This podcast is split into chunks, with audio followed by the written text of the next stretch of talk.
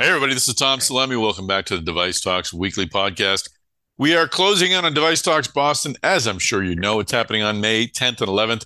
And as a warm up, we're bringing you this episode of the podcast, which is sponsored by our friends at Dassault Systèmes. Dassault Systèmes will be presenting a, a conversation at Device Talks Boston called Patient Outcomes Driven Simulation. We'll, we'll talk about simulation, and it's part of a broader simulation theme at Device Talks Boston. And as we did last week, where we sort of previewed a conversation, we're doing that this week as well. We spoke with Claire Biot. She is Vice President of Life Sciences at Dassault Systèmes. She'll talk about uh, Dassault Systèmes' virtual twin platform and how it's being used to develop products more quickly, more efficiently, to do it more sustainably because they're using fewer materials, and uh, how they're able to both uh, simulate product and patient response to product to uh, two products. So simulation is uh, is used in a variety of ways, increasingly in medical device development. And uh, Claire Biot will explain how Dassault Systèmes is contributing to that movement. Then later on, we'll hear from Jithesh Veetil. He is Senior Program Director of Digital Health and Technology at MDIC, also known as the Medical Device Innovation Consortium. And uh, he'll explain how the industry can, can incorporate virtual twin technology simulation into uh, into product development. And we'll also have a link. We'll, we'll talk about MDIC's landscape report and industry survey on the use of computational modeling and simulation in medical device development. And we'll have a link to that report, uh, that survey in the show notes for this podcast. So thanks to Dassault Systèmes. Once again, they connected us with uh, with Claire Biot and Jithesh Veetil. Uh, but these are the uh, these are the interviews in their entirety. So before we begin, I want to remind you that Device Talks Tuesdays is happening. This is our final episode of the uh, spring season. It's brought to you by Intertek, and it's called The Evolution of Home Healthcare and Medical Device Compliance. In this conversation, we'll really be looking at how end users interact with their medical devices. So, as medical devices move out of the clinical health setting, what product developers need to do to make sure that the device is used properly. So once again, that one is sponsored by Intertek. You can register for that at devicetalks.com. You can watch that live or on demand. And of course, it's free, allows you to uh, expand your knowledge and network. So uh, make sure you register for Device Talks Tuesdays at devicetalks.com. All right, before we begin, I just want to remind you Device Talks Boston. It's happening May 10th and 11th. If you want to save some money, use the code DT Weekly 25 and you'll save 25% because, well, we just love our podcast listeners. All right, here we go. All right, you ready for this? Ready.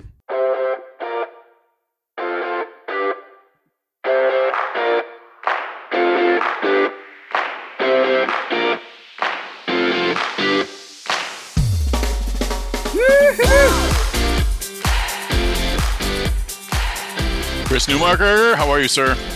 Doing well, Tom. Doing well. Getting over a bit of the sniffles, are you? Yeah, exactly. But Yeah. you know, hey, you know, we're moving through springs, so looking forward to you know getting more of that vitamin D and just you know, um, yeah, Yeah. have a nice run. There- Good, good riddance to the, the winter and the cold season and all There you that go. That's the spirit. stuff. That's the Yeah, we're spirit. Yeah, we're coming up. It's uh, it's mid-April. We are uh, less than three, three weeks removed from Device Talks Boston.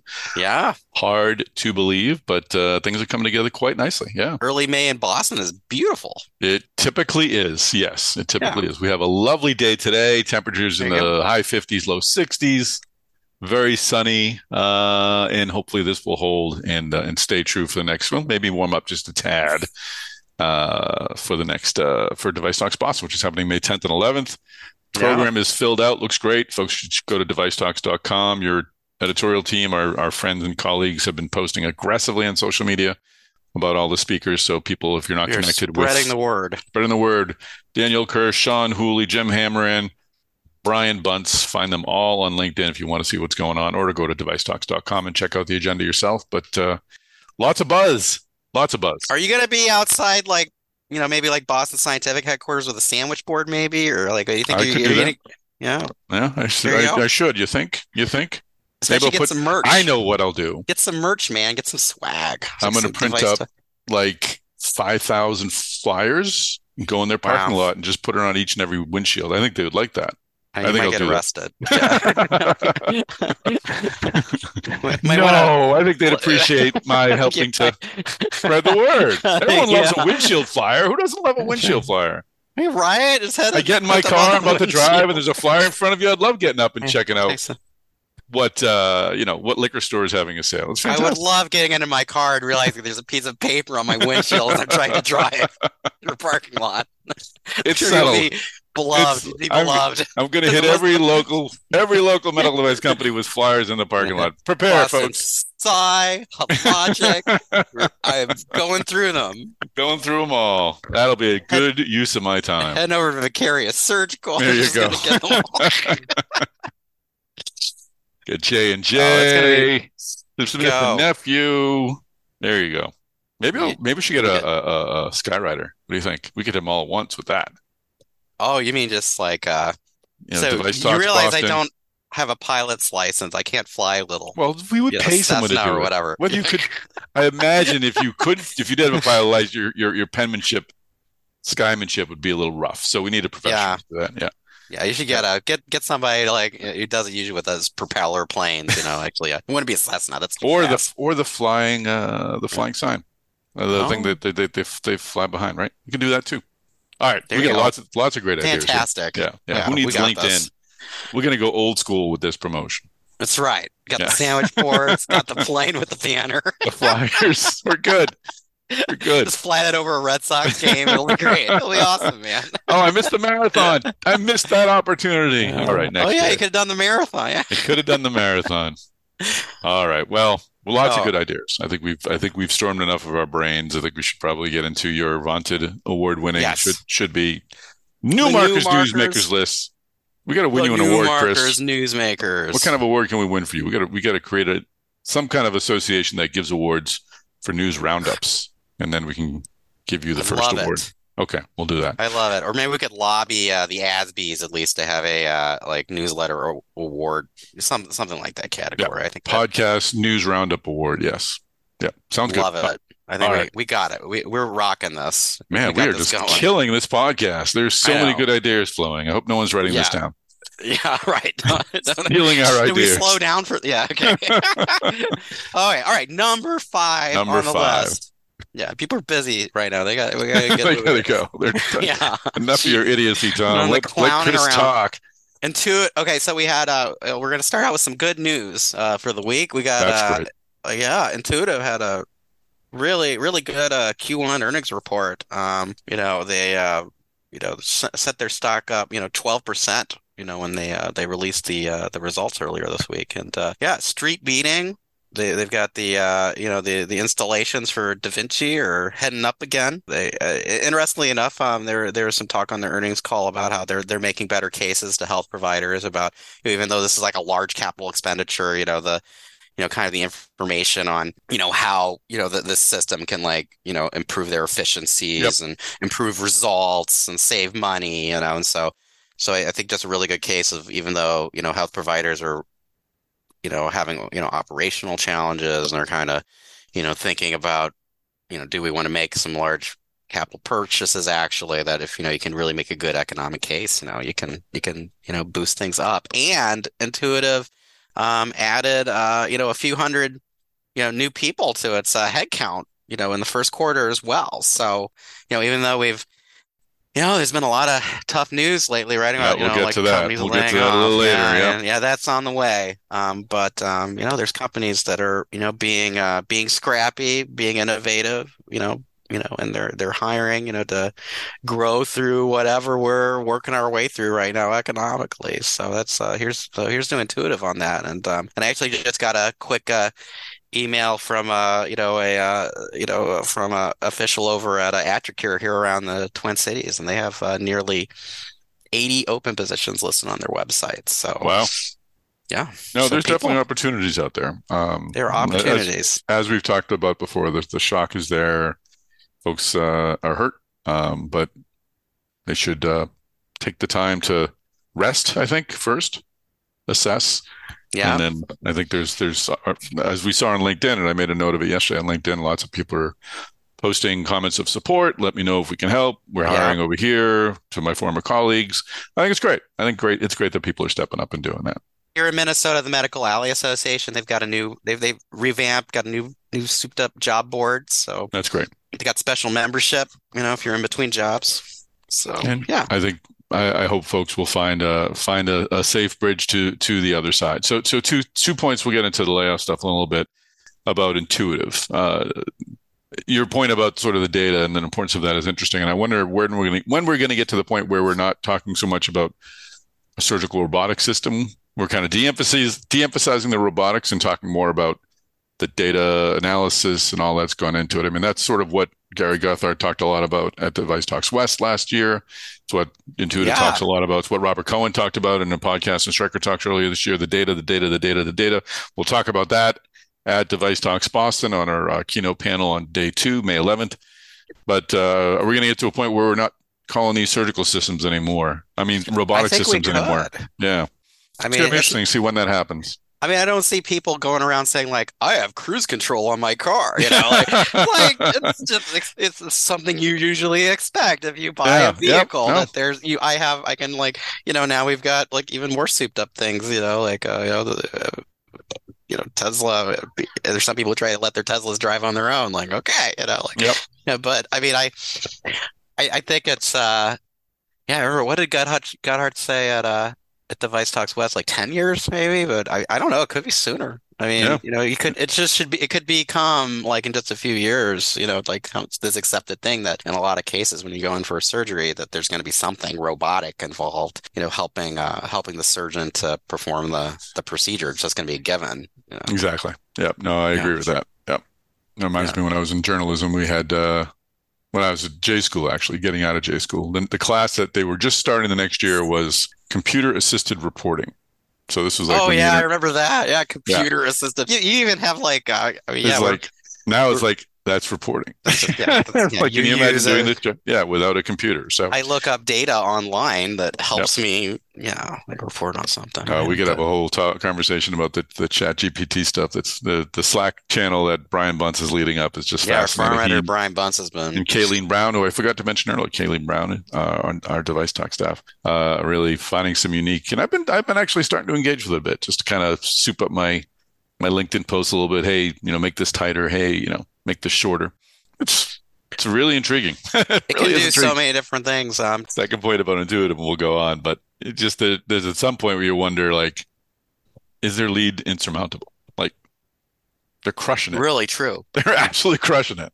Yeah. It's like, you know, I'm, I'm And- hoping, you know, I want Medtronic to succeed. I want J&J to succeed. I want all these other entities to come out with their their lines. But at some point, it's like, wow, they're just they're just crushing it. They're placing lots of systems. I know there's a lot more room to go.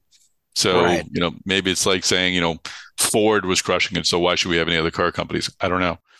But uh, man, they're they're they're just doing really well. Oh no, I mean even um, you know, just the uh, you know, just just uh, you know, earlier this month. I mean, there was a I was reading one note out from BTIG about you know Medtronic, and they're like, I, it was tough. I mean, they were like, oh, you know, we went and we tried out the Hugo system, you know, and um, you know, they were they didn't see they wondered whether it really differentiated that enough from what Intuitive did. I mean, they're kind of Yeah. like, oh, Medtronic could get into some outside the U.S. markets well with it, but like it, like they, you know, they were wondering really like how much because Intuitive really has entrenched itself so well over the last few decades. I mean, I, Yeah. I, I suspect if you're going to compete, you better have something that's really like different or a niche or you know or Mhm. some or something like you know we, we talk about a company like Moon Surgical oh it's a robotic surgical assistant you know like Right. something something that's you know that's that's making like a different different play um Yeah, or they- Vicarious, which is, you know, putting all the arms basically inside the body and kind of requiring fewer openings. Just say Mhm. perhaps I imagine that would make it a simpler procedure. I'm not I'm not a surgeon, On- but On the flip side, I could see like a huge company like um, Medtronic or Johnson and Johnson. I mean, you, you're making all these surgical tools, and you know, a robot is a, is this really important thing. You could have all these tools being sold around. I mean, you know, in, Mhm. in, in the ortho space, I mean, Stryker's had a lot of success with Mako on that. oh yeah. And um, I mean, it's it's you got to compete. But Stryker bought a company. They bought a Yeah. system that was, you know, mostly complete and, and they just kind of built off of that. Maybe that's something we'll see more of. But Yeah, anyway, we'll see. just let's roll into number four, Chris Newmarker. What's Okay. number four in the Newmarker's Newsmakers? Hey, so you know, number uh, you know, number four on the list, uh, we've got uh, we've got uh, this was actually from the end of last week. We have uh, a company, uh, Neuromod, uh, you know, device devices. They uh, you know, closed on a uh, you know, thirty-three million dollar raise uh, to support a uh, a tinnitus. Uh, I think it's that's how I pronounce it, tinnitus uh, I treatment say device. tinnitus, but Tinnitus. Okay, tinnitus. yeah, I believe so. Yeah. So just uh, check. So kind of like another one of these like kind of cool non-invasive neuromodulation devices. I mean, I, I just think we're just going to see more and more of these. Oh, you're right. Tinnitus. It is tinnitus. Tinnitus. All right. Yeah. There we go. All right. Sorry. It's great. Sorry. Sorry. Go ahead. Continue. I was right, Tom. I was You right. were right. I'll ask Chat GPT. How do you pronounce tinnitus? All right, There you tinnitus. Well, I've learned something. Let's move on. Yes, you learn on. But anyway, uh, yeah, non-invasive device. I mean, it's a you know another another one of these um, devices sending uh, electrical pulses to the tongue, uh, you know, to uh, to treat something with uh, sounds played through headphones at the same time. But um, you know, this uh, this has FDA de novo approval. You know, and um, right now it has um, availability throughout uh, throughout Europe. So That's great. yeah, we need to Yeah, see. there's been a lot of a lot of device interest in in tinnitus. Now that I can say, it, I'm going to say it a lot. Um, and I and I can't imagine suffering from that. So that's that's fantastic that people Yeah. are developing ways to to minimize it. I know Brian, our farm editor, had a lot of attention a year or two ago because he was, you know, parsing through, um, you know, like that was one potential side effect from, uh, you know, COVID vaccine vaccines was getting tinnitus. Uh, though at the same time, if you got COVID, you could get tinnitus. So, you know, I don't, Yeah, I I don't think I'd Tomato, worry about tomato. tinnitus about getting when it comes to getting a COVID vaccine. Like, I uh, didn't hear that was a side effect of either. Wow, yeah, that would stink. it's yeah. Well, Claire Biot, welcome to the podcast. Thanks for having me. I'm excited to uh, learn about the virtual twin uh, technology or the capabilities that Dassault is offering. So I guess we should just start at the at the top. I mean, it's a it's an interesting term, virtual twin. What does it mean, and what are the key components of, of a virtual twin? So I'll come to your question in a minute, but I would like to start with the why. Why do Okay. we care about that? And for us at Dassault System, I mean, we have been transforming manufacturing industries for 40 years. And why do we care so much about healthcare? Well, we think it's really timely because, you know, only half of the worldwide population has access to essential healthcare. We see that uh, healthcare expenses grow twice faster than GDP, and yet the healthy life expectancy hasn't progressed much in developed countries. And so for us at Dassault System, why do we wake up every morning? Well, we want to help increase the healthy life expectancy for individuals with sustainable healthcare systems. And to achieve that objective, we put virtual twins at the core of our strategy. And here comes your question. Why? I might have another one though. Hold on, but yeah, no, let's let's get into what it is first, so we're all on the same page. So if I try to provide you with a definition, for me, a virtual twin is a common referential that is built and shared by different disciplines who collaborate on a project as a way to share knowledge and know-how. And because they share that common referential, they can ask what if questions, what if scenarios, so that they can optimize that project. So in other words, virtual twins, which are actually building virtual worlds, help anticipate and evaluate the impact of a product or an action before it actually happens. And it also helps people imagine and collaborate differently in your moods. So this is an audio format. People are listening to this. What should they be thinking in their head when they say when we say virtual twin? Is it merely a computer program on a on a on a spreadsheet somewhere? Is it an actual device? What are we speaking of? It's a great question. Actually, it can take many forms and it can be one in one dimension, two dimensions, three dimensions, four. So let me give you a few examples.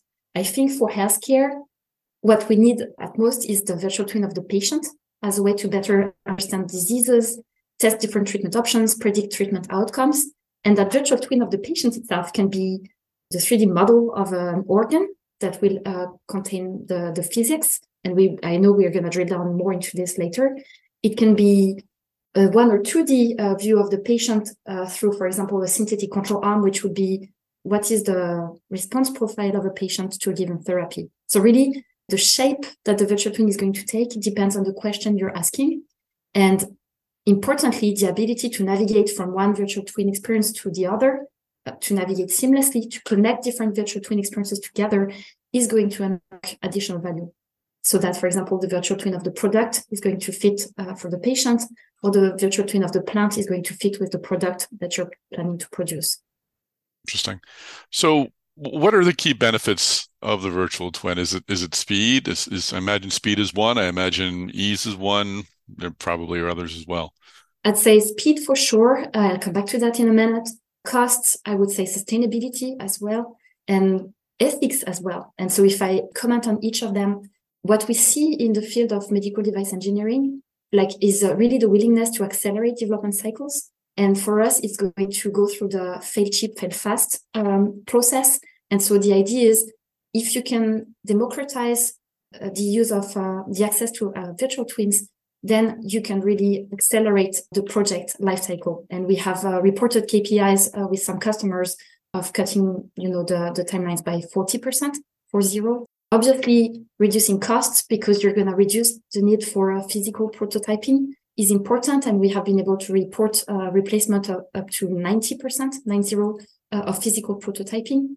And by reducing that physical prototyping, not only do you reduce costs, but you're going to also increase your sustainability index because you're not going to waste raw material. Interesting. And the last item that I wanted to comment on is ethics. If you can reduce the need for physical testing, then you can reduce the need for animal testing. And uh, the ultimate goal is also to reduce the need for patient testing by embracing in silico clinical trials.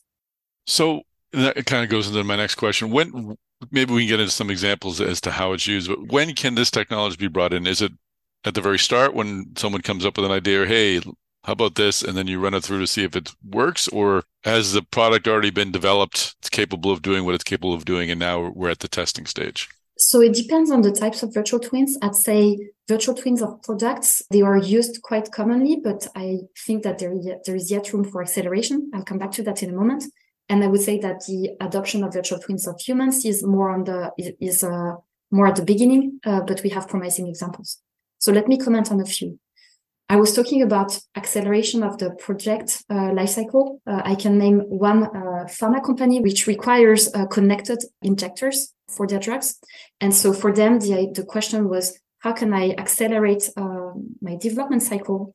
And they realized that most of their projects would fail late in the late stages and that there was a bottleneck with their simulation experts. So designers would change the shape of the connected pen and then they would log requirements for the simulation experts to run through. And it would take a week for the simulation experts to do the work, come back with a report, and you would iterate that way. And so it's uh, very uh, cumbersome. And the question they came to us with was, can you help us standardize the way we're going to use virtual twins so that we can automatize some of the simulations and th- from there democratize the use of simulation. And so really the idea is to shift the curve to the left and fail uh, faster and cheaper.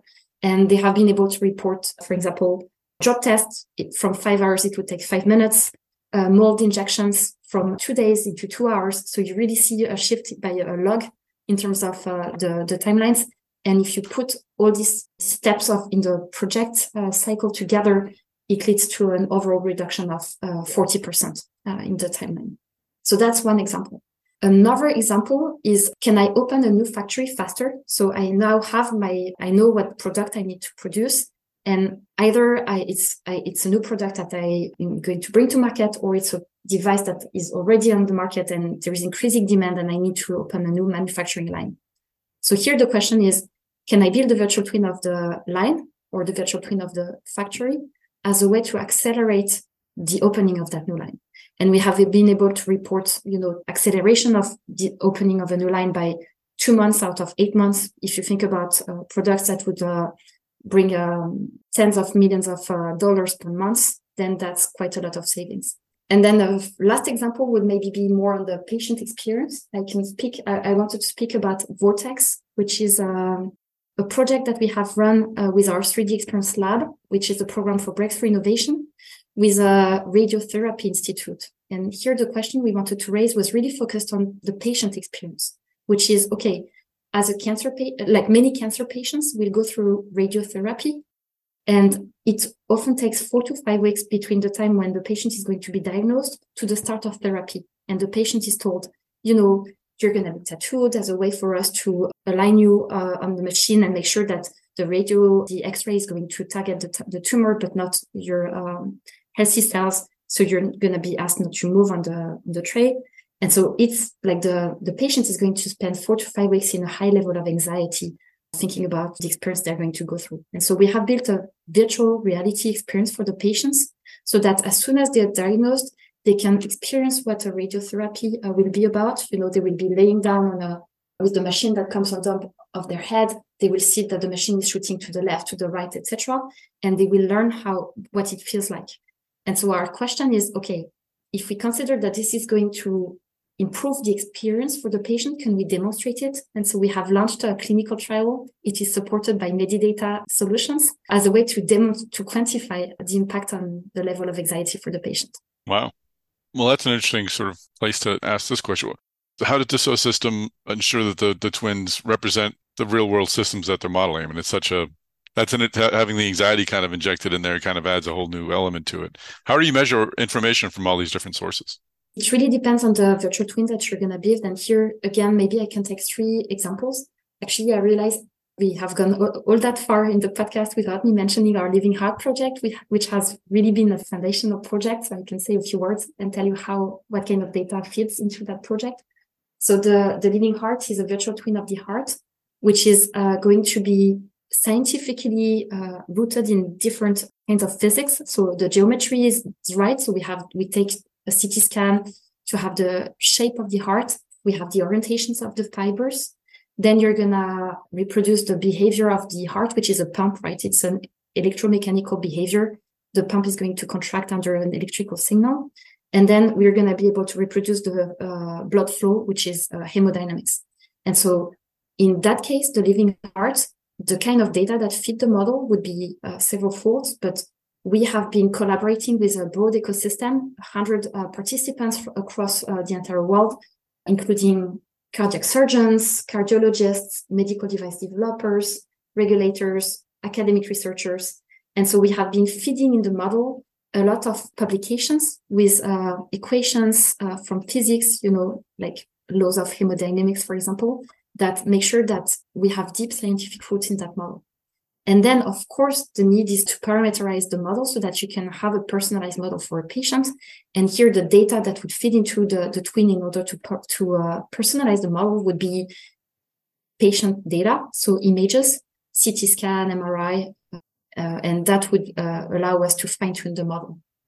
So that's the first example I wanted to comment. I can add two others uh, more briefly you know that a lot of uh, medical devices are connected devices. So there is a lot of questions about battery life cycle. We are able to build virtual twins of batteries as a way to make sure that we understand the behavior and we can improve the longevity of the batteries. And in that case, the idea is, of course, we're going to start with the physical laws. We can go all the way down to quantum mechanics. And then we're going to test some hypotheses at the, at the bench and make sure that we have, we call that V plus R, virtual plus real, so that the data collected at the lab are going to feed into the, the model and uh, improve reliability of that model. So that was example number two. If I take a third one to show you the diversity of data that can feed a virtual twin, I was talking about sustainability earlier. When you develop a new product, a medical device, and can apply to other industries within the system as well, of course, you want to make sure that the materials that come into play in that uh, device are going to be as sustainable as possible from their own impact and of course from their scope three, which would be all the, the supply chain that's going to be involved to source the raw material. And so we are able to feed our 3D Experience platform with the largest database in the world, which is named EcoInvent, that's going to come with the footprint of raw materials as a way to help engineers optimize the raw materials that will come into the uh, the design of a medical device. That's a third example with uh, different types of data f- feeding to the twin. Wow. And I imagine that, uh, I mean, does AI and machine learning come into play? It must be very helpful in, in managing all this information.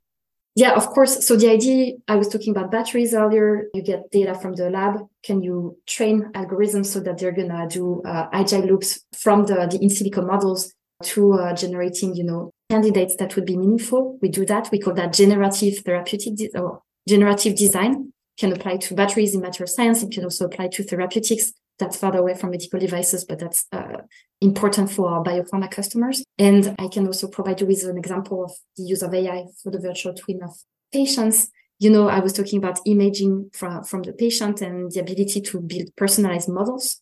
And so obviously AI can come into play as a way to accelerate reconstruction of the personalized twin from the patient images to the virtual twin. That's another example of the use of AI. Interesting. This is life sciences, medical devices. Data analysis is meaningless without sort of syncing up with the regulatory bodies that give the green lights for these products. Whereas the FDA and other regulatory bodies you're, you're working with, how do they view the virtual twin technology? So there is a lot of interest from FDA. We actually have had a long-lasting partnership with FDA on virtual twins. And so I want to comment on one, which is we have we have called the enrichment project. And so we that's a project we announced in 2019 and for which we're about to release uh, in a few months from now a playbook, which will be co-authored by uh, FDA and Dassault Systèmes. And so the question we wanted to ask is, okay, now that we have this living heart model, can we use the living heart model as a way to generate a library, a cohort of virtual patients to run an in silico clinical trial? And so we have chosen the mitral valve regurgitation as a disease model.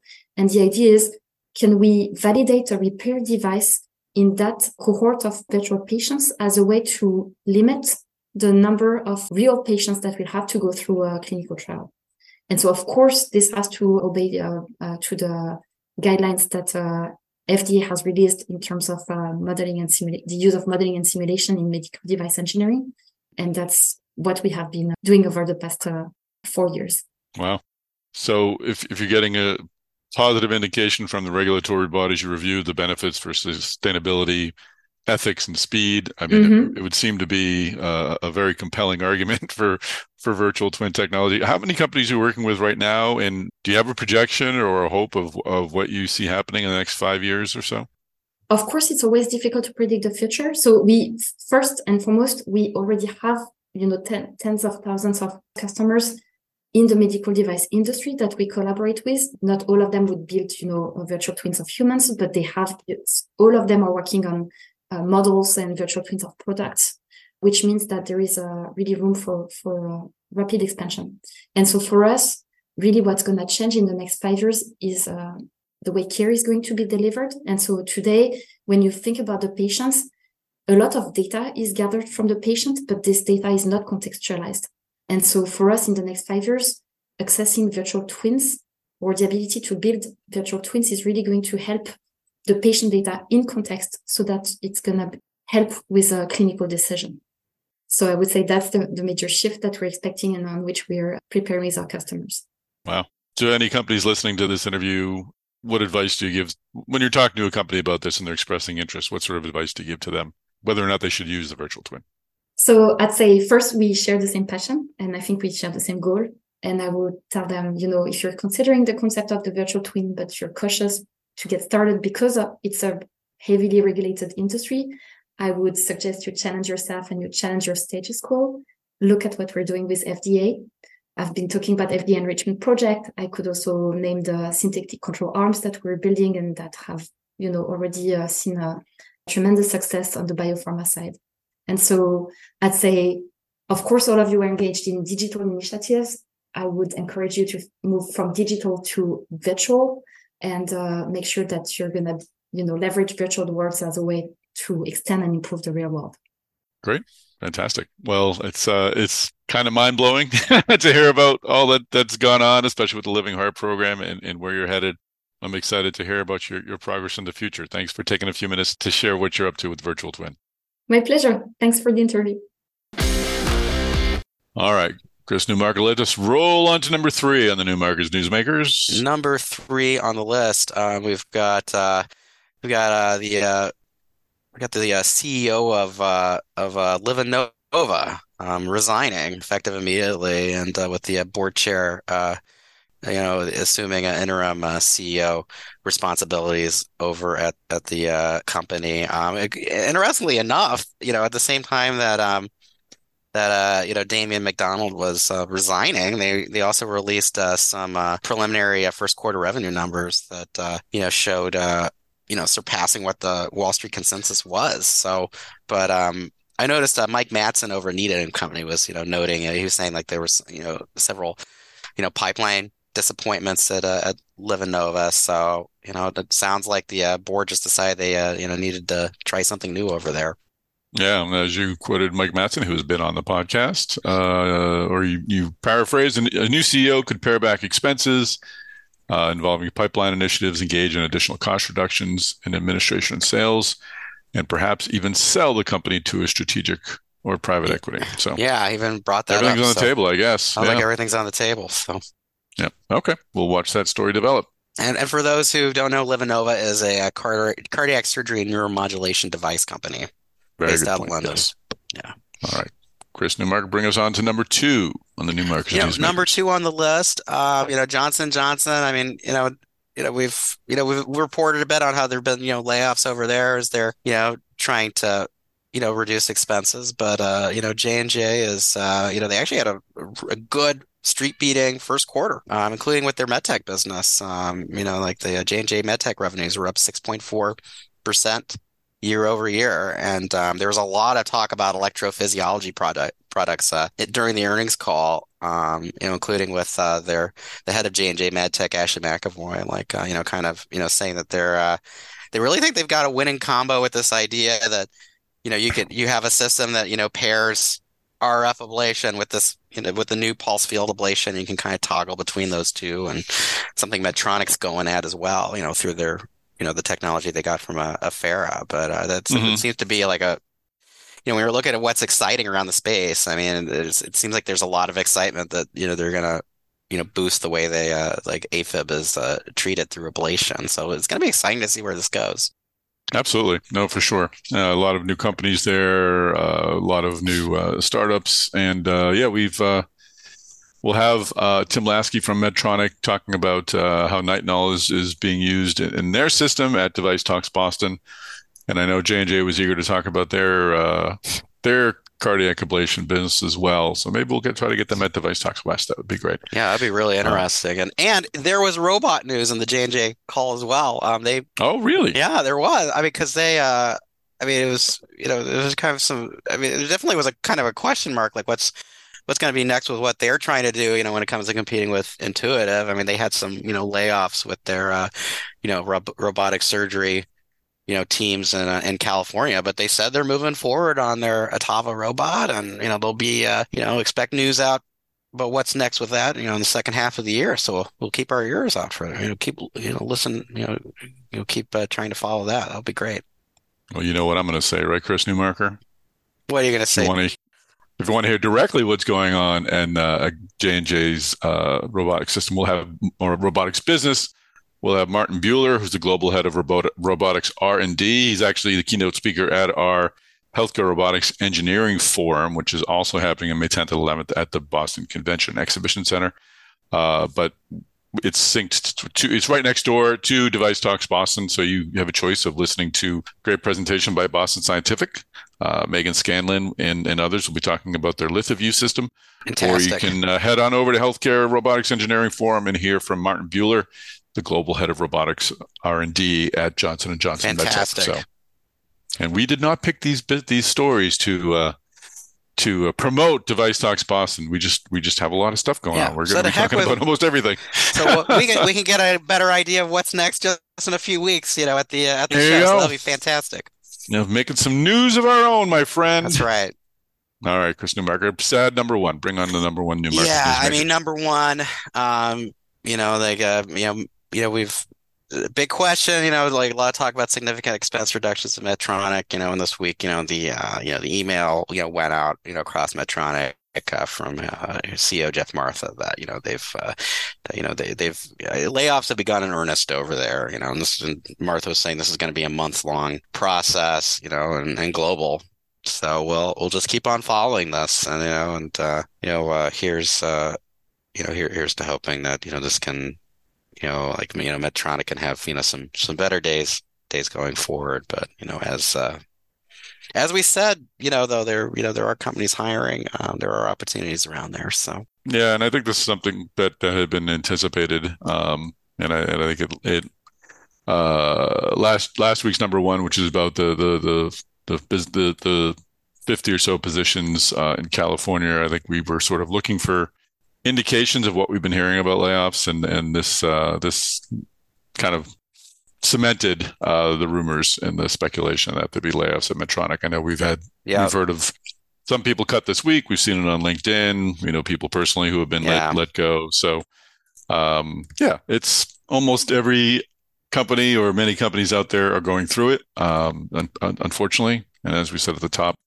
uh, hopefully those folks will find uh, other opportunities in, in medical devices because there are a lot of companies hiring. So yeah, maybe this will bring new talent to those other businesses. That'll bring new ideas and, and re-energize the sector as a whole. So we can uh, we can hope for the best.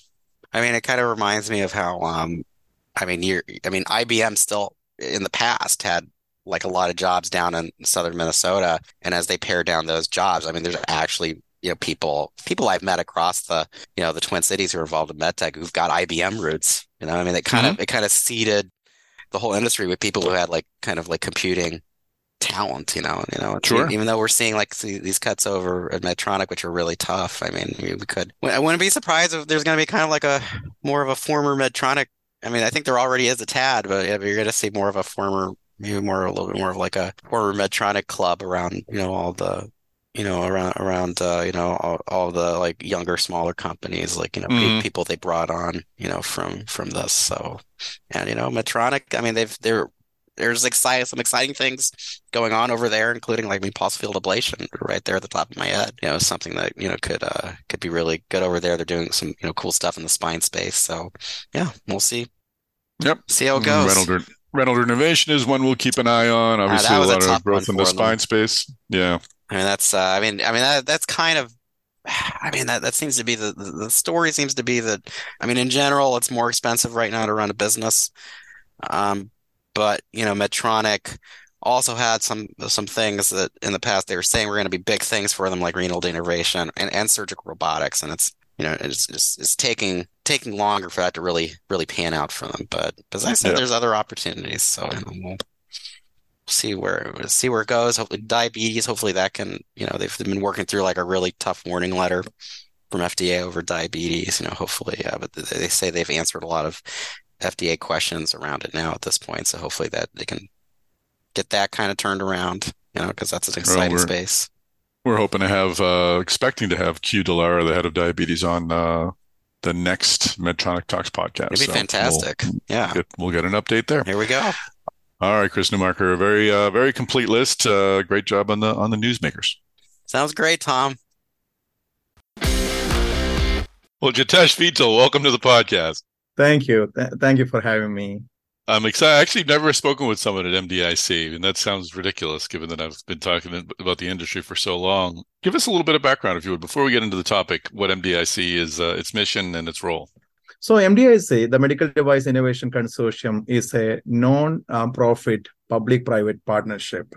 We have uh, stakeholders um, from medical device manufacturers, FDA, and other regulatory bodies like uh, MHRA, Center for Medicare and Medicare Services, and uh, patient advocacy groups and uh, our patients and other non-profit organizations. So we are a consortium with organizations being our member.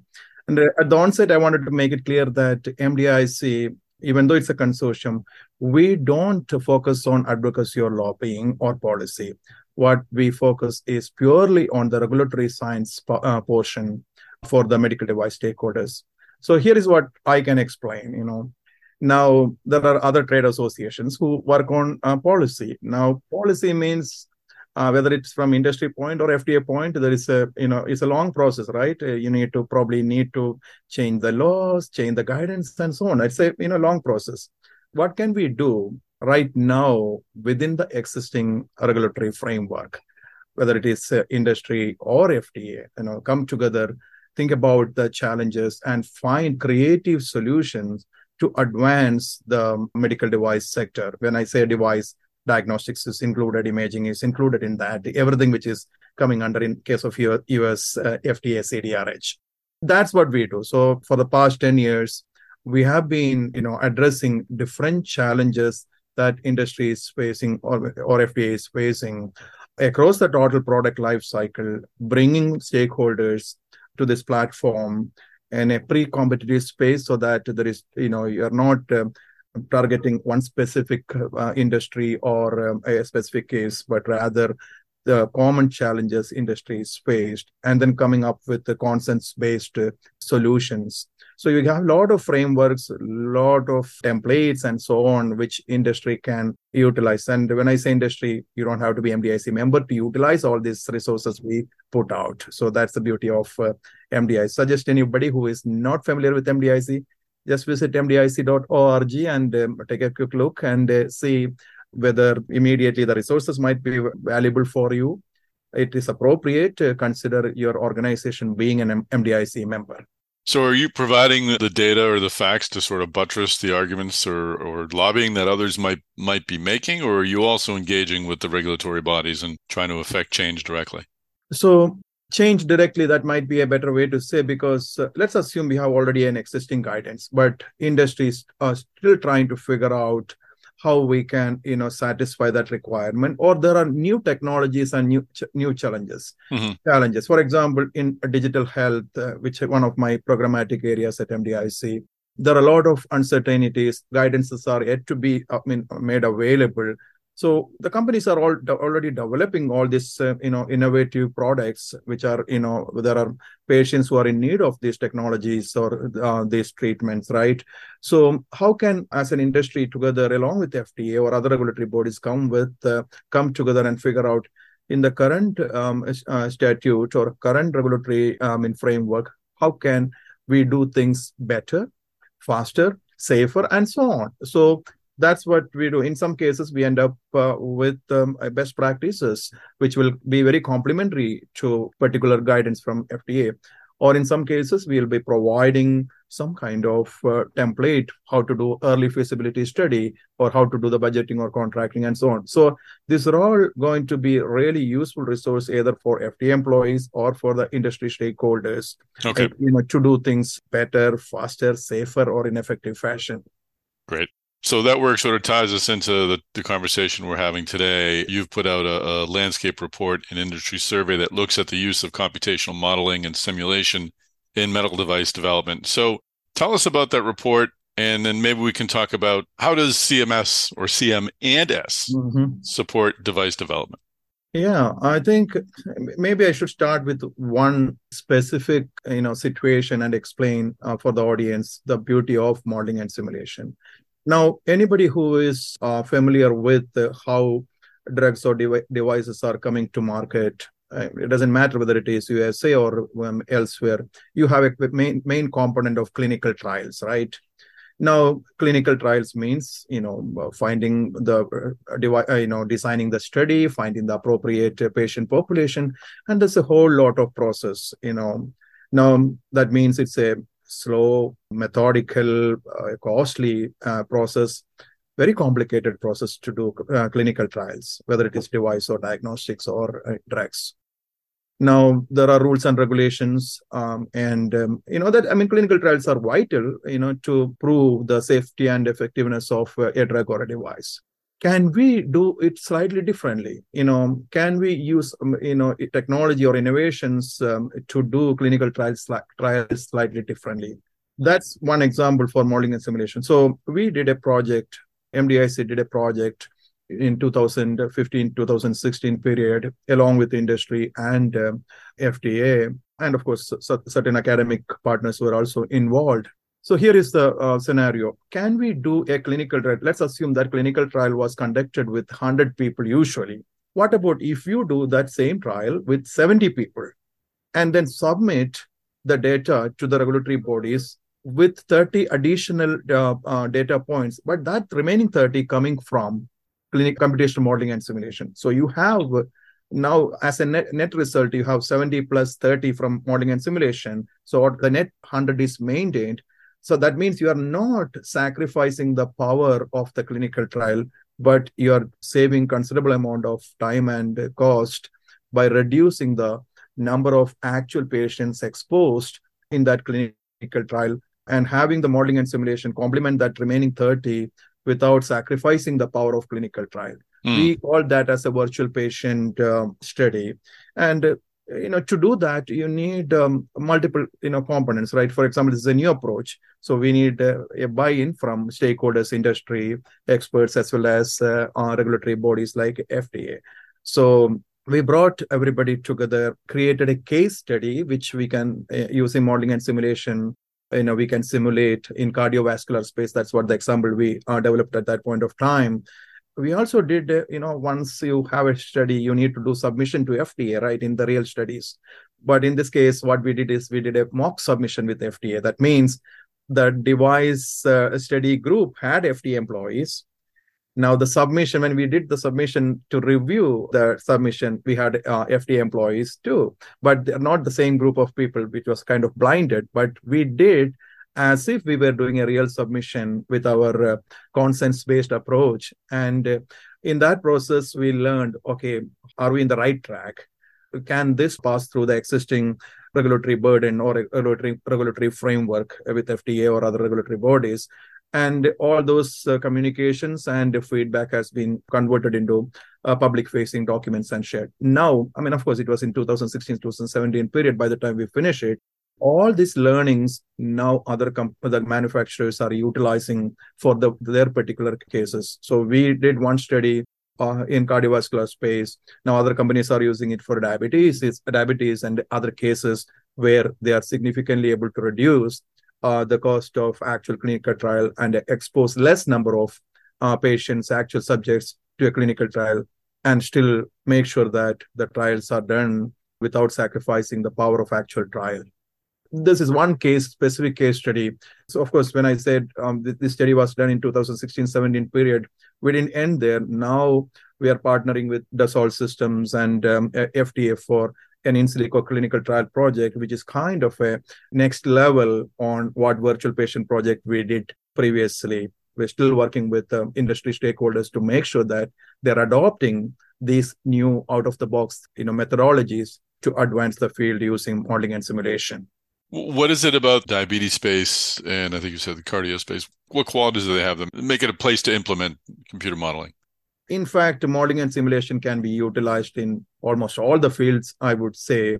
The reason we selected cardiovascular space for our first case study was one is that field seemed a little more mature in terms of availability of models and data and the availability of subject matter experts and, and so on and then cardiovascular uh, space in some of the clinical trials are really hard. And then for example considering diversity of the population you know whether it is age and uh, you know race and many other factors. And uh, again doing clinical trials is extremely hard. At that point of time we had availability of enough uh, stake, interested stakeholders and subject matter experts to do this uh, first of its kind uh, study. Now, I mentioned about the Living Heart project, which is in collaboration with the Dassault Systèmes. Again, when we have a model of a reasonably mature uh, model of a heart, living heart, it's easier to adopt, I mean, conduct studies in that space compared to a field where we have to develop new models and new expertise. Interesting. So, what were some of the surprises the report and the survey sort of presented? Yeah. I wouldn't say surprises because since uh, MDIC has been monitoring the modeling and simulation field for the medical device from 2013 2014, we are we, I can say we are monitoring the trend. So nothing really surprising, but some of the key takeaways are the industry now more and more recognizes the fact that regulatory bodies like FDA are willing to act CMS as a modeling and simulation as an evidence you know that proportion is has been increased when we compared 2014 survey with the 2021 survey. Now we also found that more and more companies or manufacturers are utilizing modeling and simulation in their total product life cycle whether in multiple phases of the product development product development. But even though i said they are utilizing the modeling and simulation in their pipeline that's not getting translated into the actual regulatory submission. Maybe if I say if there are 100 manufacturers uh, reported that they are utilizing modeling and simulation in their pipeline across the product life cycle, only 50% of that actually utilized those modeling and simulation in a regulatory submission. So there is still a gap. That's partially due to the uncertainty about uh, you know modeling simulation or regulatory uncertainties, how to utilize and uh, how to proceed. That has been a challenge. Now, I also should I mean mention in the survey we have seen more and more for um, I mean manufacturers stating that now we are more familiar with FDA gui- uh, guidance and uh, guidance documents. Thankful for the additional documentation provided by FDA, whether whether it has a actual guidance or white papers or other additional resources or some of the tools that FDA has been providing, like uh, MDDTs and so on.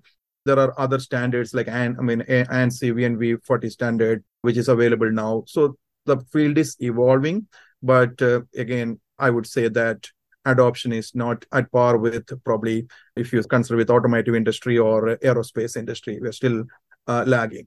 What are the barriers to entry? Why are uh, I mean, it seems as if this would be a, a, very attractive option for for companies to save money and, and presumably yeah. time as well. What's holding them back? Yeah. So the first and foremost, what we heard through the survey was the regulatory uncertainties. That's one key component regulatory bodies, whether it is FDA or other uh, agencies across the world. Now they are working in a more con- concerted fashion to harmonize some of these concepts. So that's changing. But overall, I would say that you know there are clear messages from regulatory bodies that bring it on, whether it is as a pre-submission or a Q-submission or additional discussion. But then there are other challenges. One significant thing is we still lack expertise internally with the manufacture, manufacturers. Now, in our survey, survey is slightly biased towards larger manufacturers with more than a billion dollar annual revenue, but we still found that the internal resources in terms of modeling and simulation is not at par. And then, in many cases, lack of adequate infrastructure in terms of whether it is uh, validated data or uncertainty about the parameters and so on. So there are some missing pieces in the actual implementation, actual modeling and simulation itself. So that has that needs to be overcome. And then even though I say cost saving, again, depending upon the the case in hand, the cost can be a significant consideration. In one case, or, or in one uh, scenario, I would say some of the modeling software or resources provided by third party providers like Dassault Systèmes or other cloud pro- uh, cloud computing companies. You can start with uh, zero um, you know uh, initial investment. It will be like opening an email account right? There is no initial investment. The expense will be cost will be based on the actual utilization of the specific software or uh, platform but then cost can significantly jump. Let's assume if you're trying to simulate individual patients with a lot of complexities, those needs very high computing power.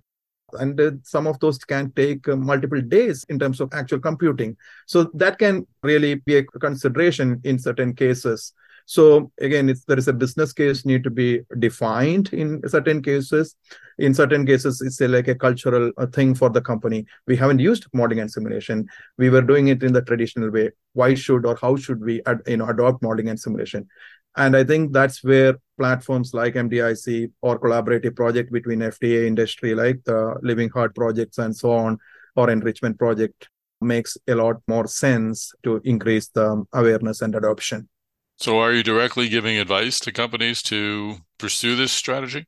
We have a very robust steering committee at MDIC for modeling and simulation, which includes experts from FDA, um, industry, and so on. And we very actively communicate, uh, uh, share thoughts, strategies, and we have spe- very specific projects in very specific areas. So, as you no, the landscape report is one one aspect that uh, the our group has um, put forward, which we'll be doing on a, a, periodic basis.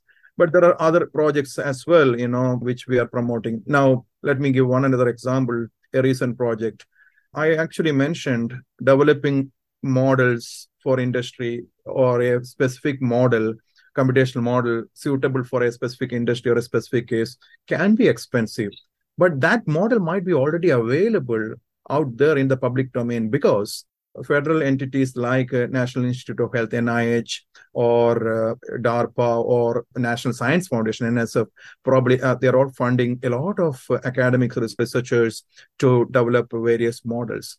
Now, those models are available out there, but industry is not connected, not necessarily connected with that publicly available models. Are sometimes it's not even sure whether they are matching or not for the industry needs. So the steering committee recently, so our steering committee has got uh, folks from NIH and FDA and industry, as I mentioned. We came up with this idea. We need some kind of assessment to match industry needs for modeling and simulation with what's out there in the public domain. So the, there is a you know it's a multifaceted approach so we are going to do an industry assessment what models and models do you need for your current uh, line of work? And then we are going to compare it with uh, the publicly um, publicly funded models available there nih from nih or nsf and so on. Now that results are going to uh, say for nih you guys are funding uh, these areas phenomenal really good models. But these models needs to be validated and qualified to meet up with fda requirements or industry requirements. So let's do some additional work on some areas. And in some cases we can say hey we need a lot of orthopedic models. Nih is not funding. There is a mismatch. So you can change your funding strategy. So that's feedback information. And in the process industry is going to find out the models which are almost matured or you know close to maturity and some things which can be you know validated and uh, so on. So that's the one process. And in the process fda can also find out all right there is a model which many companies probably can utilize. Let's validate and qualify this particular model using the you know mddt mechanism medical device development tool mechanism so that this is widely available. So that can increase uh, the adoption reduce the cost you know for companies who wanted to uh, you know utilize a specific uh, model or a, spe- specific data set. So that's a recent project from mdic so we are in that phase where we're asking industry manufacturers to provide their needs through an assessment survey and then in the next phase we'll start curating the models that's out there in the public domain and doing all this matching and making it broadly accessible. So very often medical device the medical device industry trails other industries in, in, adopting new approaches and new technologies. How is computer modeling catching on in other industries? Is it used more broadly?